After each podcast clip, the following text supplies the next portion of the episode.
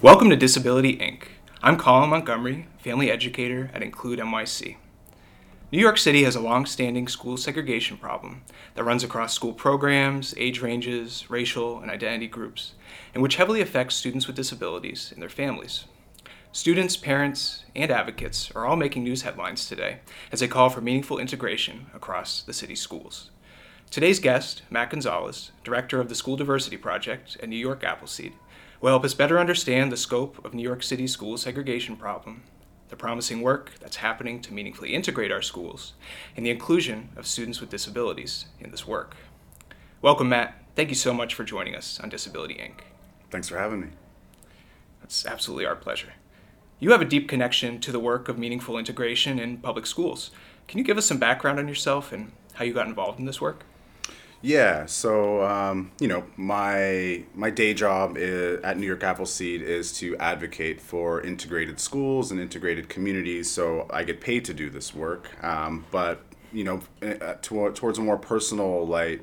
Um, you know, as, as I've kind of navigated through my higher education career and reflected on my experience as a, as a young person growing up in Los Angeles, um, you know, I attended segregated schools. Um, I taught in segregated schools, and uh, as I was navigating in and out of higher education and graduate school, my my focus really started to kind of center on on thinking of broader educational equity issues. Mm-hmm. Um, and for some reason, I think it was really a combination of listening to Nikole Hannah-Jones uh, podcasts and her and reading her writing and, and thinking really about the historical context of why schools are inequitable, mm-hmm. um, and really segregation continued to kind of be this this this centerpiece uh, for me, and so.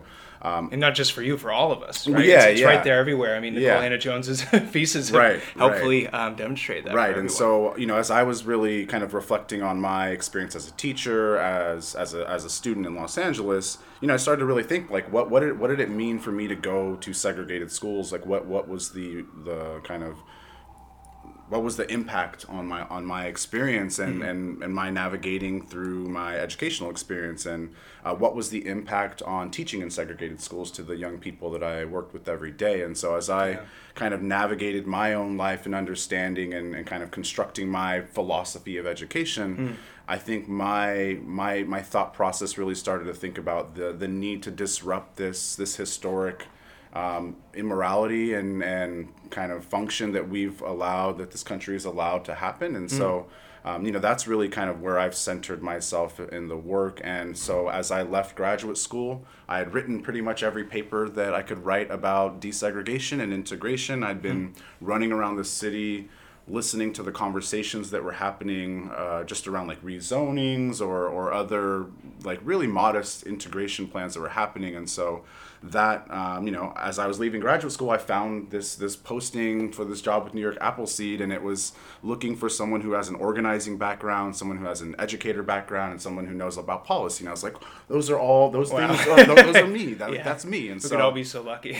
Yeah and so I, I i i was the first one to apply for the job and wow. hassled my current boss now pretty much until um, until he kept, called me in for an interview. And you know now I've, it's been two and a half years that i've been in this position. And um, it's it's it's reframed and reshaped my experiences in my life in a really beautiful way.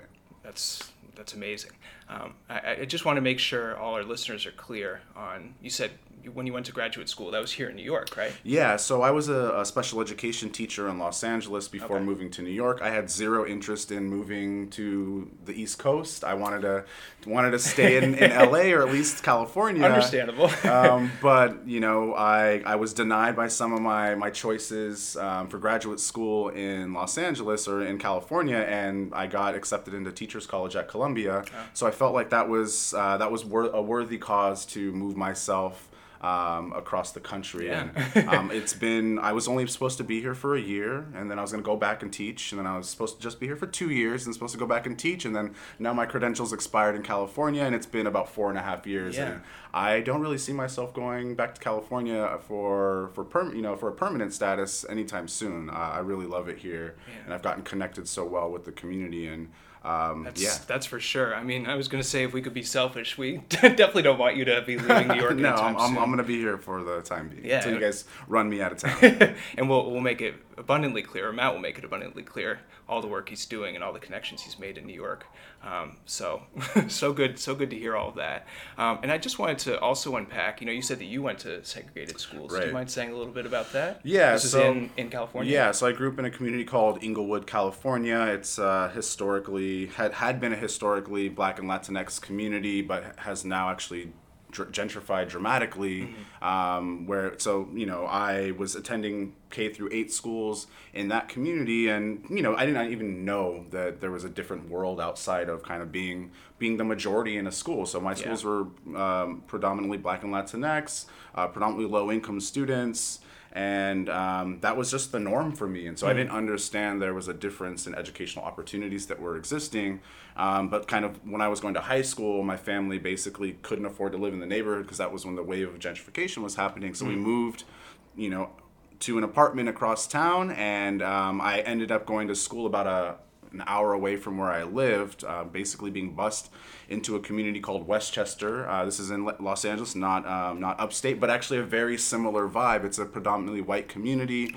Um, it is a kind of test case in what happens after what happened after desegregation efforts in the 60s and 50s, and so the public schools are 90% today, still to this day, um, are 90%, 95% Black and Latinx and low income students. The community itself is probably 60 70% white um, and so i was bussed into a community and, and so in high school i got to experience um, what i would call kind of a desegregated experience i don't know if i'd call it integrated and we can talk a little about the Sure. differences on those Yeah.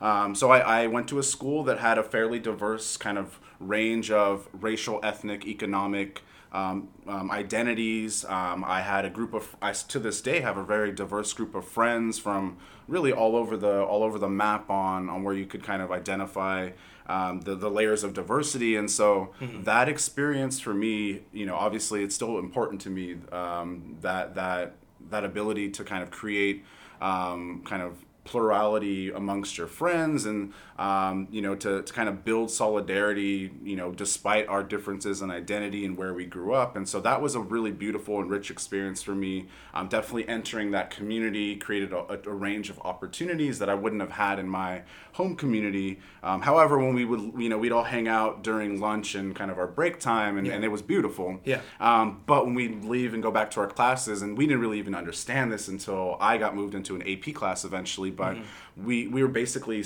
you know, segregated internally in the school. And so the AP classes were super tracked. And so I think my junior year, I got someone was like, hey, you're smart, man. You should go Yeah. into this AP class. And I wa- walked in there. I was like, oh, that's where all my white friends are. Yeah. And it was just like a, you know, I was one of maybe two or three kids of color in this AP class. And so that for me was just like awkward and I didn't understand it. And then, you know, as I, you know, really reflected back as my experience as a teacher and then really thinking about what segregation means, not just like separating bodies, but separating people from resources and opportunities, um, that really constantly kind of came back. And so I think that that experience, which while again like it was beautiful and, and, and, and enriching for me, Yeah. um, I think it's really shaped why and how I think about the work that I do today to ensure that it you know integration is not just about moving kids around. Yeah. It's about moving moving policy. It's about moving resources, moving pedagogy and curriculum. And so you know my framing and the work that I'm doing is really trying to ensure that we're not committing those same errors that I thought were committed against me and my friends. Yeah, that's so well said. Um, and I just want to emphasize, you know, this idea of proximity to economic or racial privilege, giving, granting you access to a better schooling, right? So being able to have access to going to the type of high school you went to in Westchester was the only real way you could seemingly access those AP courses. It seems like that's how that, how it's been set up, and that's such a big problematic part of why our schools continue to be unequal and and segregated racially, you know, class wise and across academics as well.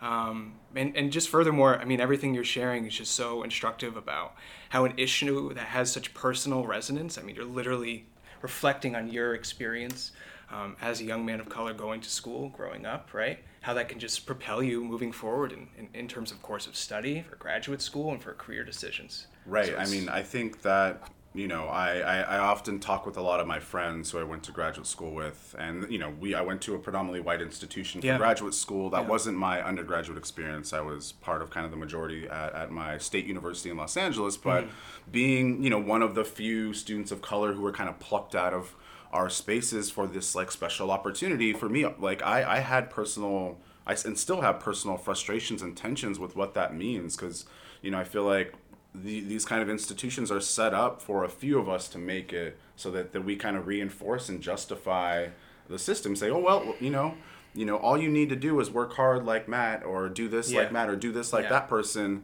um, which erases all the resources and opportunities that and the mentorship that helped me navigate my, myself to this place i didn't just come out the womb like an yeah. activist and an educator and thinking this way like people shaped me and, and sure. i think if, if young people are, are getting the message that all you got to do is just work hard and you'll get there without thinking about what are the various pieces that need to be in place to support you yeah um, i think it, it sets up this kind of this this situation where young people are going to work hard and they're going to get pessimistic about the institutions that, that serve them because they're going to be like well i worked hard yet you know these barriers existed and so i think that's yeah.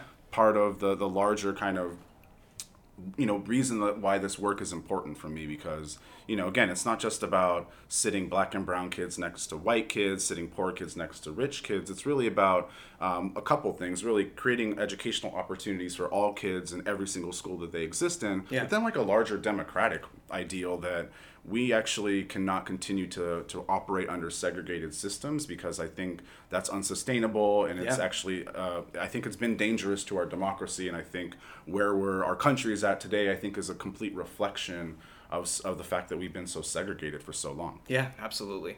Um, so just pivoting over to Appleseed, can you just tell us a bit more about what your kind of day job? You said you get paid to basically do this advocacy. So what does yeah. that look like? I think. Uh, yeah, so I do probably like a thousand different things a day, but the way I try to kind of frame my job and talk about it in a like cohesive way is really mm-hmm. like two buckets, and, and one is really thinking about. Um, writing policy. You know, the, the construction of segregation in, in New York City through housing policy, through school policy, was intentionally written through policy. And so for us, yeah.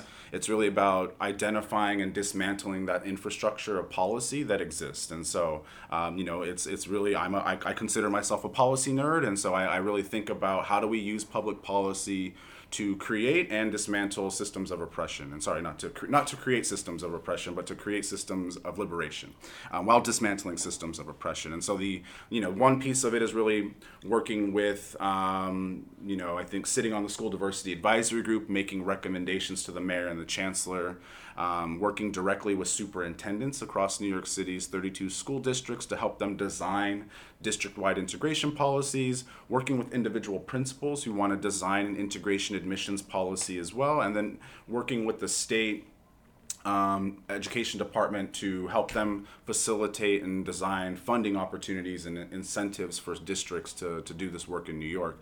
And then I, I sit on a, a, the board, the steering committee for the National Coalition on School Diversity, wow. which is a national organization focused on diverse schools. And so, you know, really trying to elevate the work that we're doing in New York City um, to the national level and really, you know, trying to bring the narratives and uh, perspectives that the advocacy community in New York, the, through our students, through our uh, our, yeah. our, other groups, uh, ASID, um, you know, trying to elevate those conversations to the top you know to the to the to the, the, the, full country and then the other side of that which is not not disconnected but um, i'm an organizer and i've been an organizer and advocate since i was 16 um, and so really making sure that that policy that we're writing the the you know the approach to integration change that we want to make is completely and directly informed by young people by parents, by communities yeah. who have been most directly impacted. And so trying to build a bridge between um, policy and community so that um, those most directly impacted by oppression are the ones who yeah. are the designers of liberation. And then that gets at the whole democratic mission you were talking about right. before. I mean, we right. see that disconnect constantly, um, not just in the space of education, anything that impacts us in terms of policy, right? Policymakers are thinking about, oh, how do we design this kind of system, but it's without the input of those who are going to be most affected by it. Yeah, absolutely. So um, one one of the most, uh, I think, important books I read while I was doing my teaching credential in, in Los Angeles was a book called Pedagogy of the Oppressed by Paulo Freire. Yeah, um, any educators listening should know this book. If you haven't read it, you should read it. It's a good one. I- it's, I- it's, yeah. it's, it's, it's, I read it pretty much every summer, and I, Yeah. I buy it. I, I bought it like probably like ten times because I keep giving it away to people. I'm like, you need to read this. Yeah. Um, and so just one of the like beautiful gems that is present in that book is this idea that um, those uh, experiencing oppression have to be the designers of their own liberation. Like those who are not, you know, the, the, the oppressor cannot be the, the, the, the one who is freeing the oppressed. And so I think I've taken that philosophy really close to heart. And I don't, I don't even know if I would consider myself educationally oppressed at this moment. Like I have a Yeah. graduate degree from an Ivy League university, so I think still like even I'm somewhat disconnected from the from the experience as well, even though I lived it and, and kind Sure. of made it to this pl- place. And so that's really why I do a lot of work with students from the organization Integrate NYC. I'm their policy coach, and so you know part of the job there is just making sure that because they have the solutions to this problem. They've identified why this why segregation is he- like the history of segregation, what it means today, what are the manifestations. They have solutions. My job is basically to help them translate those solutions into public policy so that they can advocate to the mayor, to the chancellor, That's incredible. and making sure that bridge is, is Yeah. connected. And so that's you know for me is trying to honor kind of Paulo Freire's I- ideology. There is is, is that. Yeah, uh, I mean, one thing that just is jumping through my head as you're saying this is just how intentional you are, just in terms of honoring that framework. I mean, constantly revisiting it and thinking about how you can better apply it to your practice, and the intentionality of this work going across all these levels. I mean, city, state, and federal. Um, it's so important to really get this message across. I, I just want to do a little bit of defining um, Sure. some of these organizations. So you talked about the School Diversity Advisory Group. Right. I'm not going to pretend like I don't know what that is. That's uh, so. So this was um, a group convened by the mayor, Right. and and what were they? What were you guys tasked to do? Yeah, so in 2017, um, the Department of Education and Mayor de Blasio released a diversity plan um, called Equity and Excellence Diversity in New York City Schools. You can Google that, it's online. Um, and you know, there was a number of uh, policy recommendations uh, in that report, actually only 13, and then some kind of articulation of goals that the city wanted to set. And so, you know, for advocates, we, we, we kind of took that, that report as this was a good first step Yep. we thought that some of the goals were kind of weak and some of the policy ideas were not comprehensive enough. And it notoriously never even mentions the word segregation. that right? also Yeah. um, exists pretty heavily in there, and that you know I think that I, I, I, I obviously understand the intention and the importance of being of using language intentionally, but I think we Yeah. spent so much energy on like are we using segregation integration and whether or not like focus so much on the words used versus like what's the impact of policy and so Okay. i want to like build a bridge between those two things because i think it's important to be intentional but i also think um, you know saying the word segregation is different than having a policy that actually dismantles de- you know and desegregates so Sure. i want to make sure those two things happen together and Absolutely. so part of uh, part of that plan was to convene a school diversity advisory group um, it's about 40, 40 plus individuals, advocates, students, parents, uh, folks from across the spectrum of, of perspectives. Our, our goal was to basically evaluate the city's diversity plan, look at the goals, decide whether or not those were the right goals, and then actually write further and more comprehensive recommendations for the city, which we just did and released in February.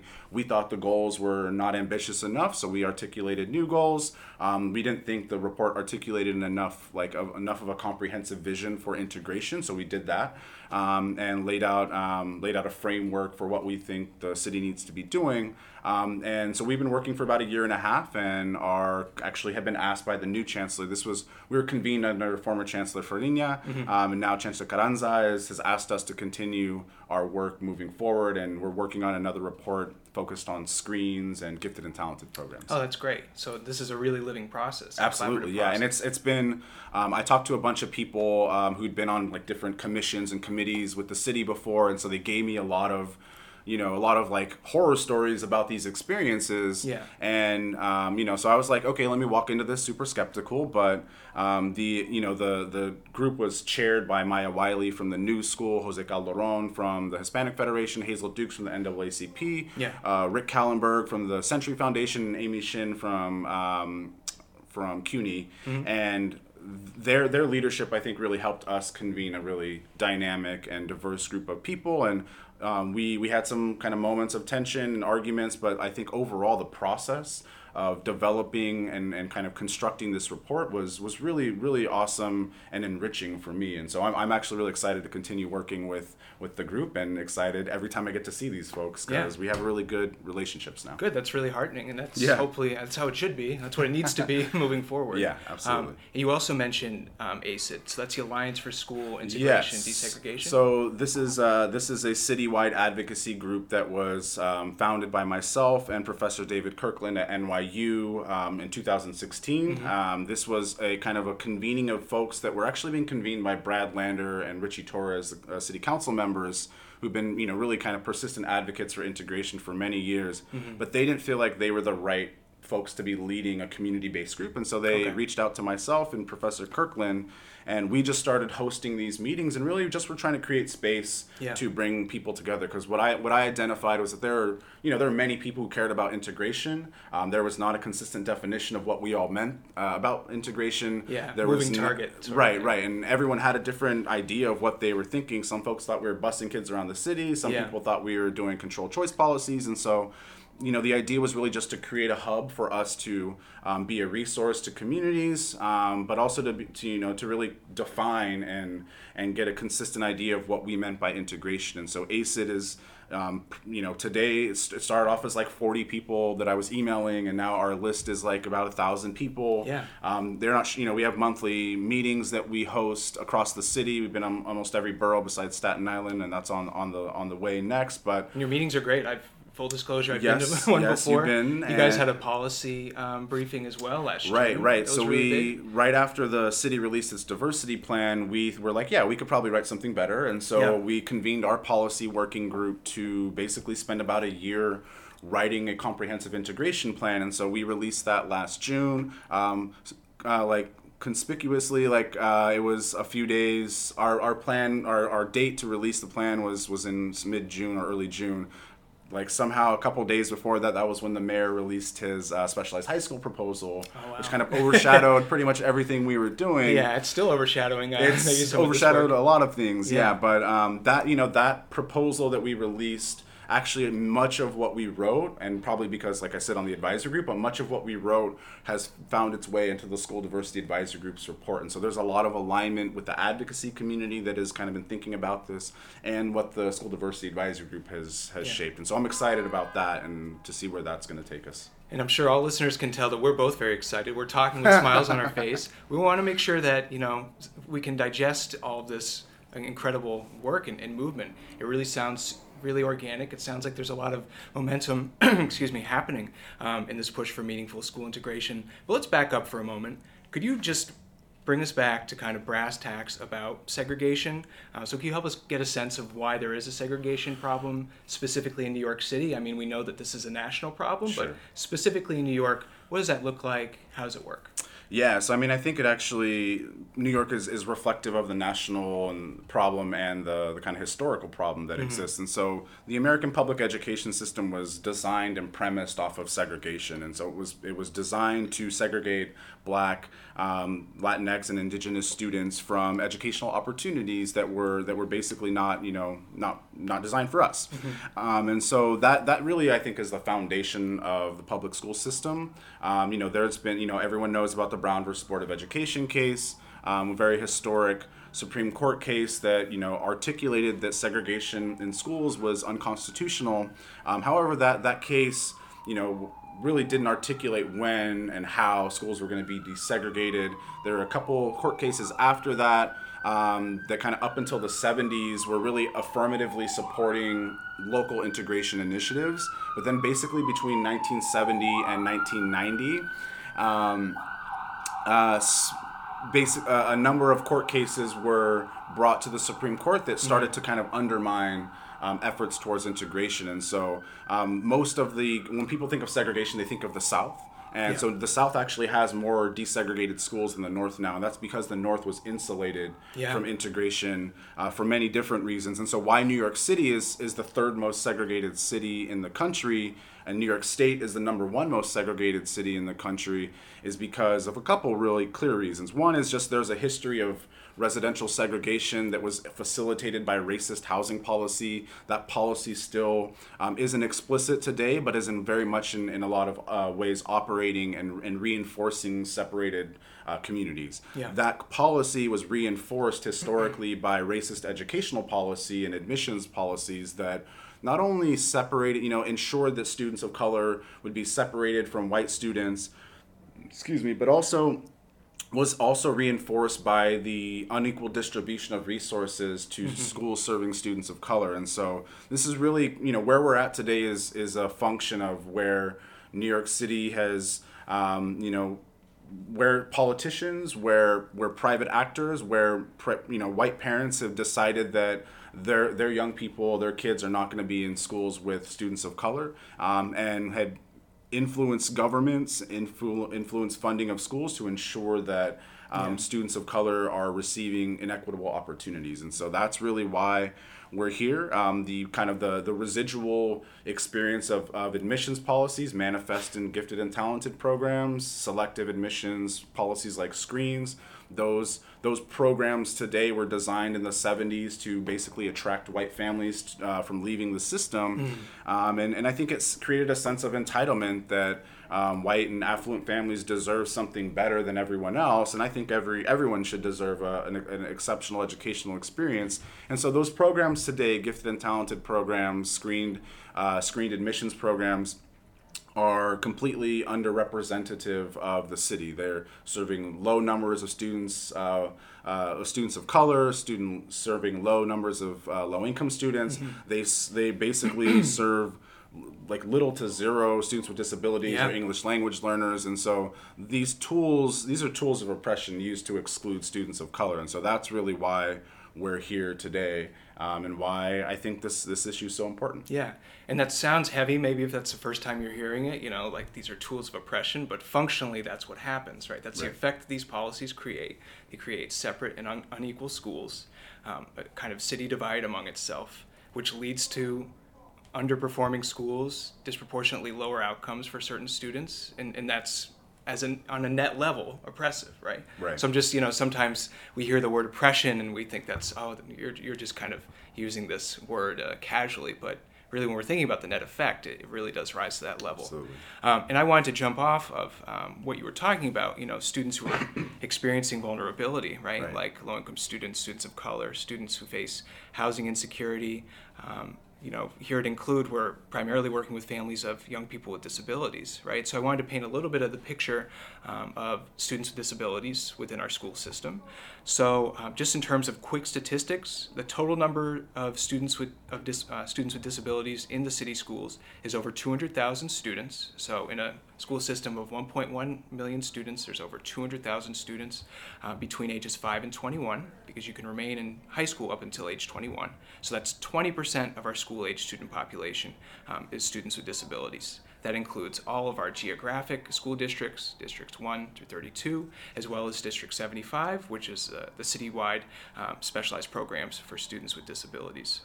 Um, there's furthermore a convergence of students with disabilities and segregation, right? If we're thinking by the numbers, um, students of color make up 80% of students with disabilities. So 80% of that 200,000 students. Um, but also 30% of our students with disabilities, that's about 60 out of the 200,000 students, spend 60% of their school day or more in settings that are separate from their general education peers, right? So there's a kind of de facto segregation that occurs with, within school walls. And that's kind of what you were talking about, where on paper you could have a diverse student body, right?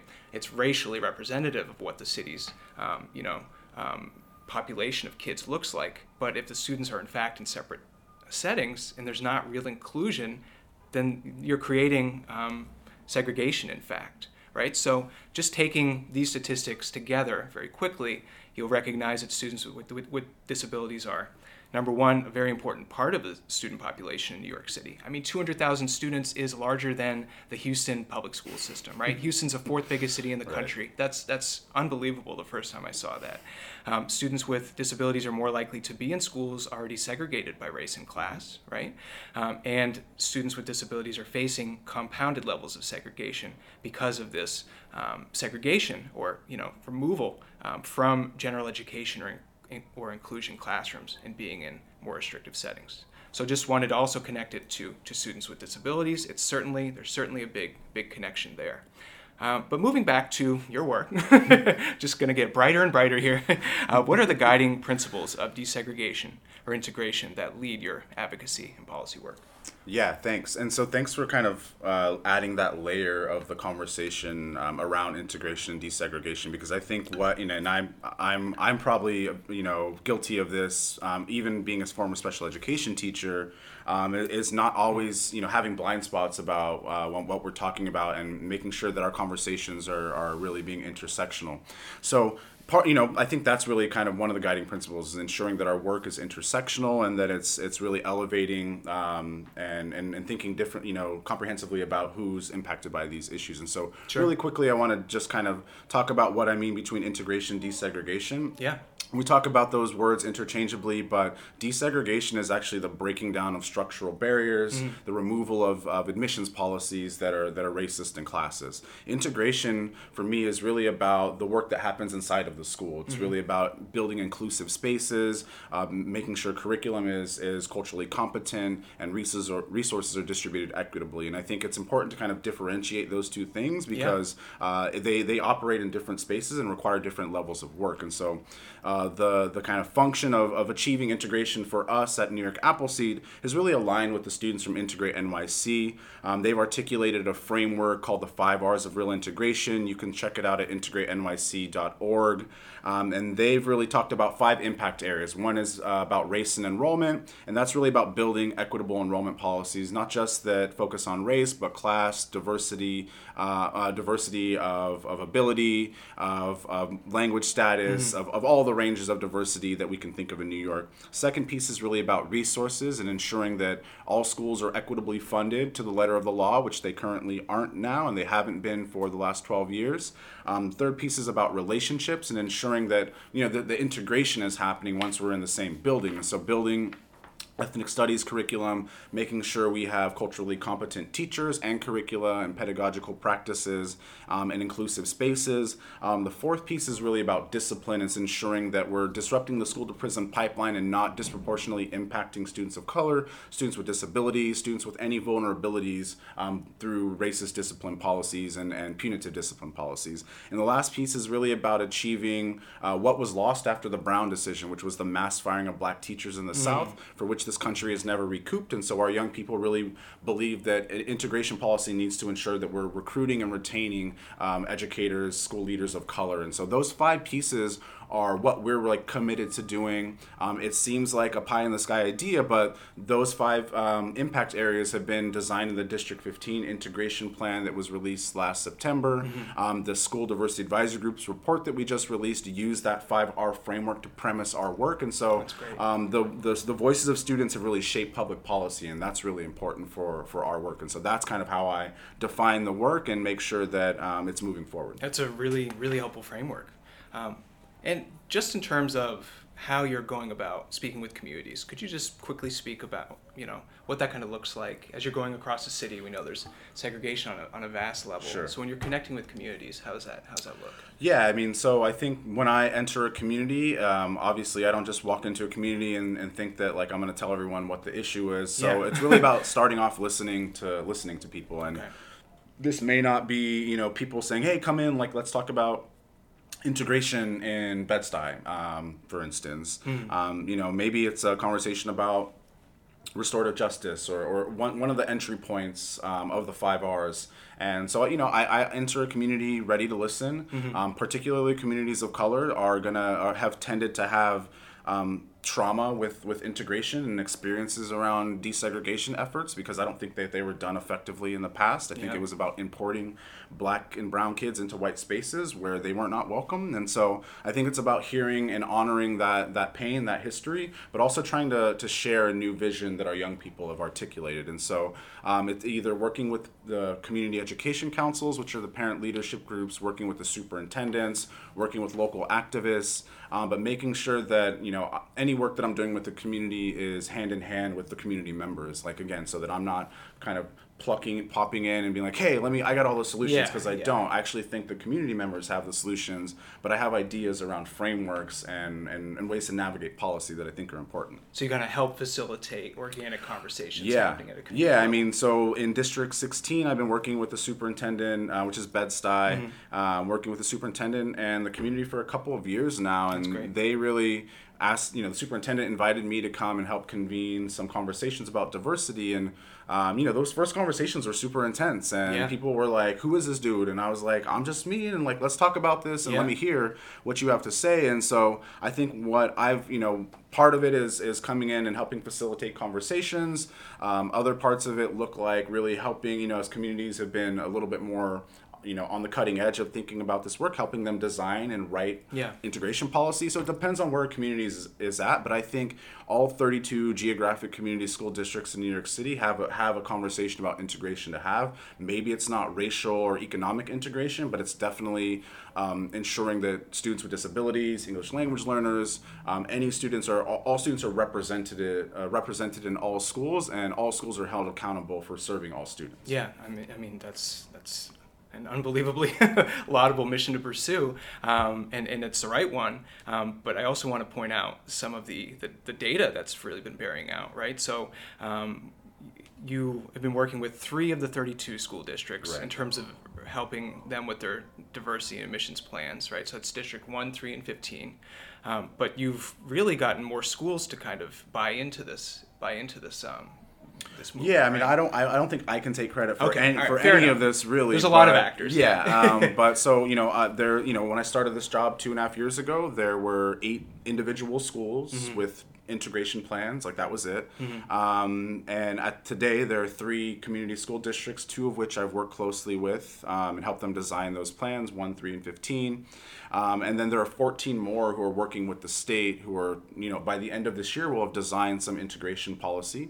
Um, and then the city just released a $2 million grant program to fund 10 more districts. And so if I'm doing the math right in my head, um, by the end of this year or, the, you know, toward in the next two years, we could have like 25 of the 32 community school districts with integration plans. If you would have told me that, Yeah. like that concept two years ago, I would have Yeah. like laughed in your face. And Yeah. so, you know, obviously, you know, my having someone devoted to this work, you know, kind of, I would say probably 24 hours a day, even when I try to sleep. But. Yeah. having a devoted advocate to this issue, I think, has helped to lead and elevate the conversation in many ways. But I work with many wonderful actors and community members to get this all done. And, and on that note, um, I want to think about some of the really key actors who are students. Right. Um, so, could you just speak a little bit about? I mean, you already mentioned uh, the work of Integrate NYC, uh, but how are these students getting involved in the work? Because it seems like some of them have already been organizing, right? Right. Yeah. So I mean, Integrate NYC definitely predates all the cool work that I've been doing. So they've been established out of the South Bronx, out of a, out of an advisory class about five years ago. Oh, wow. Um, through this teacher Sarah Camiscoli, who's uh, now actually in law school right now, actually be- becoming our our lawyer, who's going to be,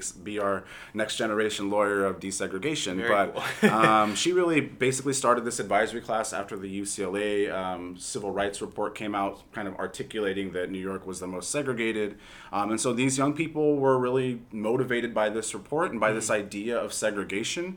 And so they started convening, connecting with different students. And, and, and one of the young people um, decided that they wanted to, like, you know, actually, she was trying, a young woman called, uh, named Heba Jamal um, was wanting to start a student government at her school, and her principal said no. So she came to Sarah and was like, let's start a citywide youth council. And now we have a, a citywide youth council that meets once a month, brings about 100 plus students from all over the city. We have kids from every borough that attend. Um, and and it, at those meetings, you know the student leaders basically facilitate conversations it's an authentically youth led i'm a Yeah. coach so i'm just kind of a Yeah. an advisor on whatever they need and, I've and been to a meeting before. yeah It's really amazing. they run the show and so part of it is really introducing the problem for the community of students and then and then really elevating those voices of all those you know hundreds of kids that come uh, to help filter into solutions. And so the five r's started off as three r's. Yeah. and because we created more space for more voices um, students coming from the south bronx were like well we need to talk about discipline. We need to talk about restorative justice. Yeah. we had black teachers coming. Let's talk about representation. And so those voices help to shape the the framework that we use. And so part of our work is like bringing those voices together making sure they're powerful and aligned and then making sure that the, the leadership of that group of those students is able to navigate the policy apparatus that exists in new york city navigate the politics of, of integration and so that's kind of the role i play is helping them figure out who they need to hassle Yeah. when they need to hassle that person and how, really- how we need to do it Yeah, so. but th- it's incredible how much traction we, we've been seeing these groups making. They're making all these Right. uh, big splashes in the news, you know, the education news around the city. Right. It's really amazing.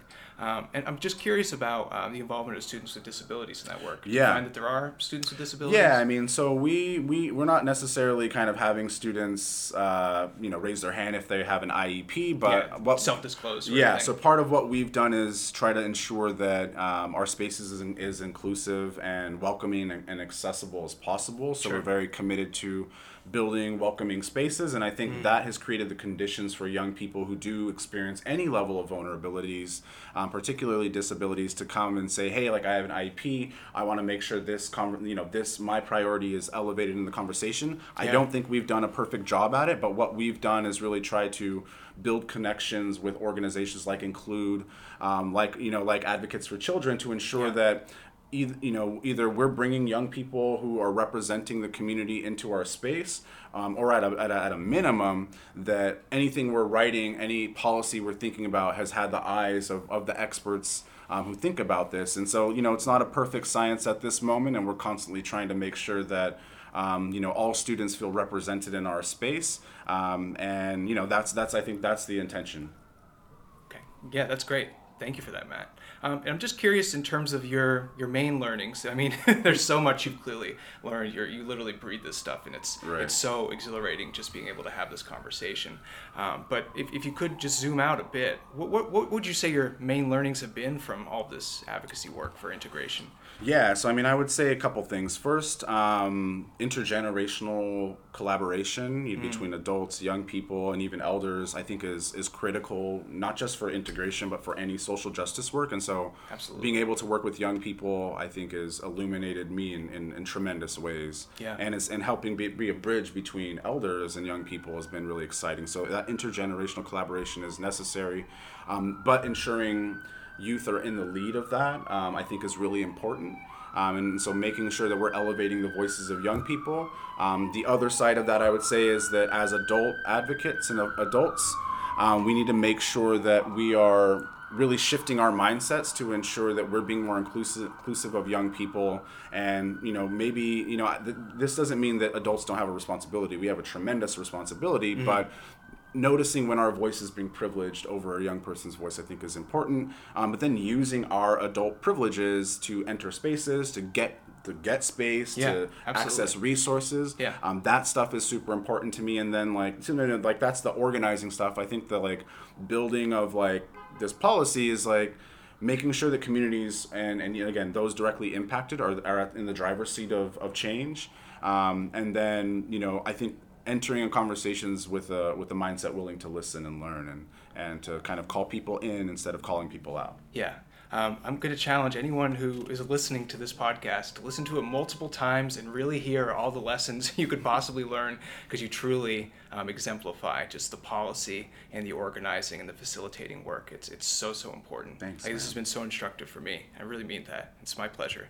Um, and just as we're rounding things out, I, I want to c- connect the work a little bit back to, a little bit more back to uh, the problem of exclusion and segregation that students with disabilities and their parents feel, right? So students with disabilities in restrictive settings, um, those separate from larger general, general education or inclusion classrooms, and families of these students all can feel like these concerns um, of theirs, you know, about just not feeling like they're included in school or included in class, um, or, or maybe their academic needs and their strengths just aren't really being privileged in the same way, right? And so they may feel that um, these concerns are somewhat of an afterthought in the engagement processes around large scale and systemic school reform. And I know that that's not intentional on your part. Far be it, you know, far far from that.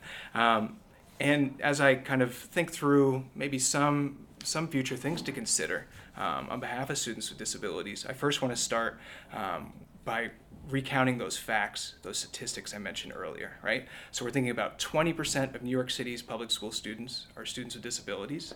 Students of color make up 80% of the population of students with disabilities. And 30% of those 200,000 students with disabilities spend over half of their day, actually 60% of their day or more, in settings separate from um, general education. So, first, before I kind of go into some thoughts I'd been thinking about, uh, I just want to build off of what you've already been saying about youth led groups and, and kind of challenging you guys to, to move forward with it. So, um, you seem very open to continue to, to have that space opened um, to students with disabilities. So, as you're moving forward, you know, how, how might you try to, to involve students and families a bit more in these these larger scale conversations and privilege some of those concerns where they feel like they're isolated within their school?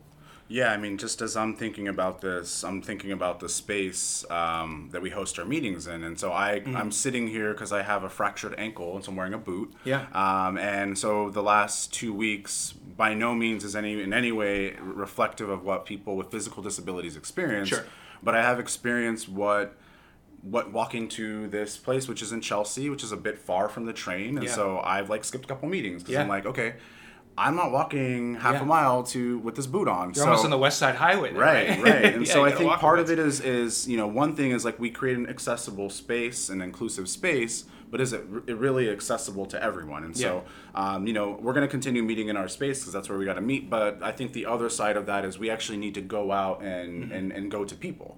And so I think part of you know our strategy actually that's that this year has been is really you know host our meetings. Let's do that do do all the organizing work we do, but then make sure we're doing work in community with community. And so um, that part of that community is, is the community of folks with disabilities. And so um, you know I think being more intentional in, in our kind of outreach and engagement with different youth groups and organizations to ensure that we're coming to folks instead of yeah. asking them to come to us like that's important to me um, but then again i think really um, thinking through with our with our young leaders and identifying leaders uh, who, who, who identify students with disabilities on, on, on the best ways that we can um, make our space more accessible, make make our space more welcoming, and, and make students feel safe to talk about um, you know their their personal experience and how that that manifests in a segregated experience. Yeah, no, that's that's really well said. Um, and, and, just to add on to that, right, this is a, a big question, right? Promoting the membership of students with IEPs, students with disabilities, in larger conversations and advocacy around integration. Um, I mean, what you just mentioned are great starting points uh, for for me, and again, far be it for me to to speak um, for students with disabilities. I was simply a, special education teacher in the past, and you know, I'm, I'm thinking about concerns that families and students are, are facing just through the work that we do here at Include. Uh, but it also seems like the answer moving forward of, of, of more inclusion and involvement of, of, youth and families in these conversations um, also requires um, allowing them to, to define what integration, inclusion, and equity right. look like for students with disabilities. But students with disabilities, of course, are across a wide variety of settings and identity groups, right? right? So it's going to look different depending on where you go to school, what type of classroom you're in, right? And mapping out what's similar and, and, and different in, in terms of this kind of intra-party, you know, among students with disabilities, how this varies within um, that, that group of, of students who identify that way, um, and from the, the larger five R's framework, right, and, and, platform for, for integration that's really empowering, you know, advocates and, and, and students and families today, right? So if, as we're thinking about intentionally integrated settings, we no doubt want to make sure that schools have a proportional balance of students with IEPs, right? And we've seen, you've already mentioned the, the screened and specialized schools have very, very disproportionately right. no numbers by and large, right? But we also want to make sure that there's meaningful inclusion of students with disabilities right. who attend classes in, in smaller settings. And, you know, it, it could be very, um, very important for the student to be in that smaller setting because they're more uh, available to learn academically or behaviorally, you know, something requires them to be in that setting for part of the day, but they shouldn't just remain there all day. Absolutely. Um, so we need to think about, and, and not just, again, not just kind of token, hey, let's all come together, but real meaningful um, inclusion across schools.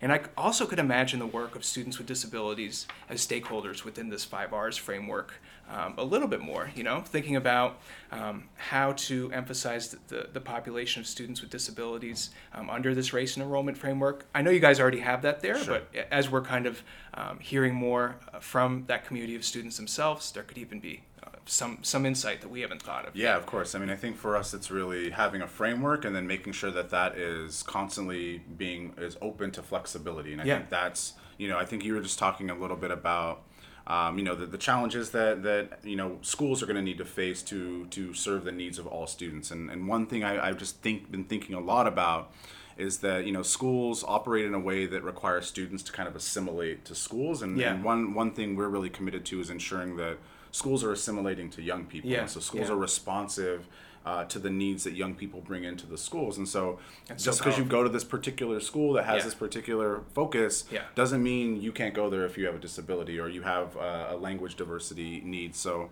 I think it's really about ensuring that all of our schools are accountable for all of our kids, and that's that's kind of the commitment we're trying to bring forth. Yeah, hundred um, percent. And that also makes me think of you know, you, you were talking about relationships and culturally responsive um, curricula, right? right? Culturally responsive education. We often think about that in terms of, you know, affirming racial identity right. or ethnic right. identity, which is no doubt super crucial because those affirmations weren't there in the past. Sure. Um, but also, um, thinking about disability awareness and disability studies. I mean, for me, um, as someone who, who grew up without a disability, I, I saw students who, who had disabilities, you know, visible disabilities, and my mom was a former special ed teacher. So I at least internalized, you know, that I don't need to be thinking about, um, you, you, know, I don't need to be othering people in, sure. in, this way. You know, disability is a kind of normal aspect of life. It affects so many of us and, and families and people in our community.